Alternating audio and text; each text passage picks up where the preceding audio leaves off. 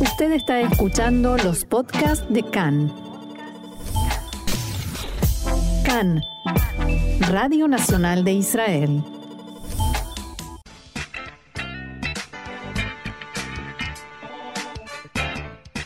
Esto es Agenda Cultural.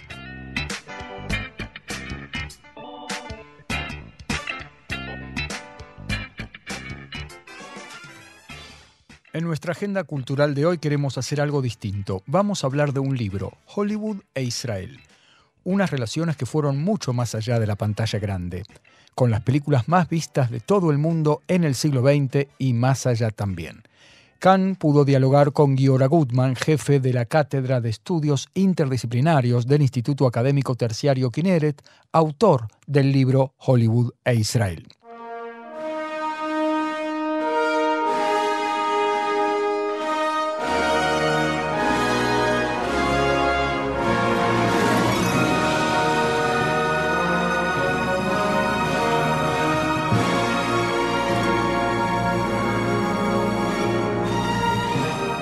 Estamos escuchando el tema musical de Éxodo, la película Éxodo basada en la novela de Leon Uris del mismo nombre, filmada en 1960. ¿Simboliza esta película más que ninguna el estrecho vínculo entre Israel y Hollywood?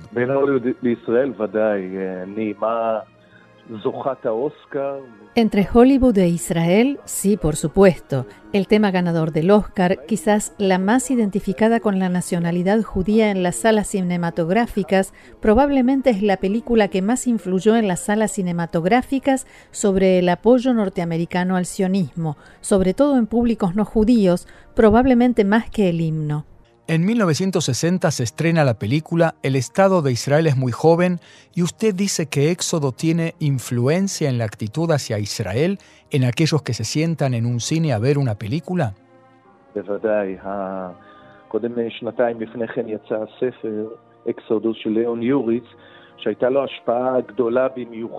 Sí, absolutamente. Ante todo, dos años antes salió el libro Éxodo de León Uris, que tuvo una influencia tremenda en el público lector, especialmente el público judío norteamericano. Y dos años después, la película de Otto Preminger toma el relato tal como se cuenta en forma heroica sobre el nacimiento del Estado judío a partir de la Shoah, a partir de toda la catástrofe sufrida por el pueblo judío en los años 40 y lo envía a todos los rincones de la Tierra, nada menos que con Paul Newman como héroe del joven Estado.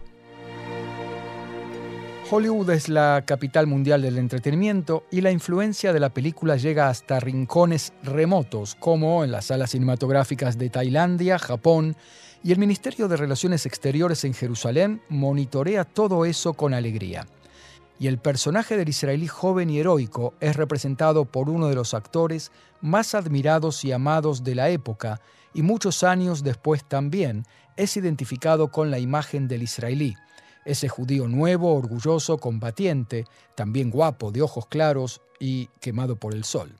Al punto tal que el personaje de Ari Ben Canaan o Ari Ben Canaan, dicen algunos, está en realidad inspirado en no otro que Itzhak Rabin, aquel Itzhak Rabin del Palmaj. ¿Cuándo empieza esta relación especial entre la industria de Hollywood y el Estado de Israel?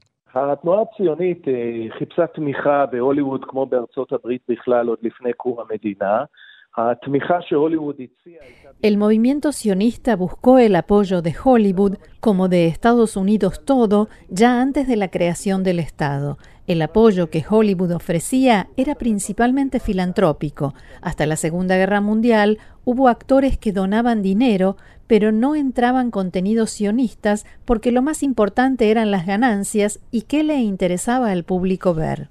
Después de la Shoah, fines de los años 40, la lucha de las milicias clandestinas, los primeros años del Estado, Israel tuvo por fin una buena historia para ofrecer a Hollywood. Y hubo también quienes estuvieron interesados en poner esa historia en la pantalla grande, pero todo el tiempo preocupados de si eso hará dinero y solo la llegada de Éxodo, luego de varios intentos fracasados, se convierte en uno de los éxitos de taquilla de principios de los años 60. Entonces recién ahí surge la intención y la voluntad y se producen más películas también muy famosas que presentan a Israel de modo heroico. Por ejemplo, La sombra de un gigante con Kirk Douglas como protagonista, Judith con Sofía Loren, como alguien que llega a un kibutz en la Galilea buscándose a sí misma después de la Shoah y encuentra allí el amor. En general presentando a Israel como un refugio para la construcción del alma judía luego de la Segunda Guerra Mundial. Un párrafo aparte merece Frank Sinatra. ¿Qué estudiante de la Universidad Hebrea de Jerusalén no almorzó en la cafetería del Monte Scopus junto al edificio Frank Sinatra donado por el cantante y actor? Frank Sinatra eh, גדול של הציונות ובכלל של התלאות של היהודים על רקע מלחמת העולם השנייה, כמו שהוא עצמו הסביר, זה היה... Frank Sinatra se convierte en gran adepto del sionismo y en general simpatizante de las vicisitudes judías en el contexto de la Segunda Guerra Mundial. Como él lo explicaba, era apoyar al débil. Él mismo no era judío, era de origen italiano católico, Participa en especial en donaciones a la Istadrut, la Central de Trabajadores de Israel. En general el vínculo entre italianos y sindicatos era muy fuerte en Estados Unidos. Y cuando partió para una gira mundial en 1962, el único lugar al que llega y presenta espectáculos a título voluntario fue aquí, en Israel. Y todo el dinero de esos espectáculos junto con otra suma que él mismo aporta, es destinado a fundar un centro judeo árabe en Nazaret, una especie de sucursal de la Central Obrera. Otra estrella que es tratada en el libro Hollywood e Israel es, como no, Elizabeth Taylor. Elizabeth Taylor era la estrella cinematográfica más grande del mundo en los años 60 y también 70. Se convirtió al judaísmo en determinado momento con un rabino, Max Nussbaum, conocido como el Rabino de las Estrellas, en su templo reformista, el Templo Israel de Hollywood, a donde iban todos los grandes de la industria, actores, actrices, y él no era solo judío reformista, sino que llegó a ser también el presidente de la Organización Sionista de Estados Unidos. Él la convirtió a la Taylor, también a Sammy Davis Jr., e impulsó mucho el gran amor por Eretz Israel. La Taylor visitó varias veces Israel, por ejemplo en 1972, con su séptimo u octavo esposo, y cada vez que visita Israel llega con otro esposo y con un cortejo enorme de periodistas y fotógrafos porque es una celebridad colosal.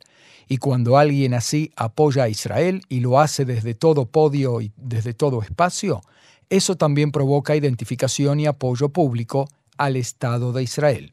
Esos son los mejores años de esta relación.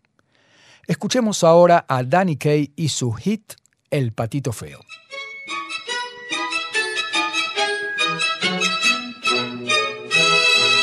There once was an ugly duckling with feathers all stubby and brown, and the other birds in so many words said, Get out of town.